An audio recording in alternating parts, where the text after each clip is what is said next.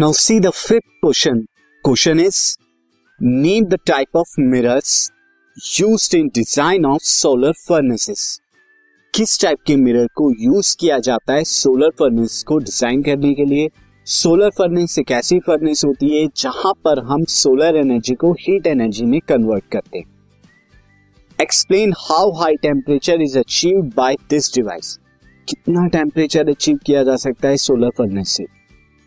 सबसे पहले मिरर की अगर बात करें तो concave mirror is use in design of solar furnaces solar furnaces को यूज़ जब हम करते हैं, बनाते हैं तो कौन सा मिरर हम यूज़ करते हैं? The mirror is concave mirror और अगर बात करें as the concave mirror convert sun rays on the focus concave mirror जो है सन रेज को, क्योंकि सन रेज जो है, वो सीम्स करेंगी कि वो इनफाइनाइट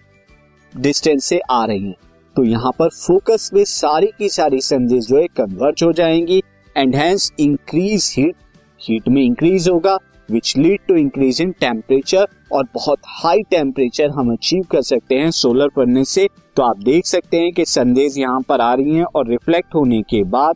इस तरह से जो है एक ही डायरेक्शन में ये जो है कन्वर्ज हो रही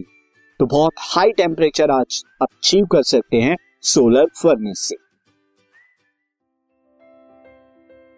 This podcast is brought you by Hubhopper शिक्षा अभियान अगर आपको ये पॉडकास्ट पसंद आया तो प्लीज़ लाइक शेयर और सब्सक्राइब करें और वीडियो क्लासेस के लिए शिक्षा अभियान के यूट्यूब चैनल पर जाएँ।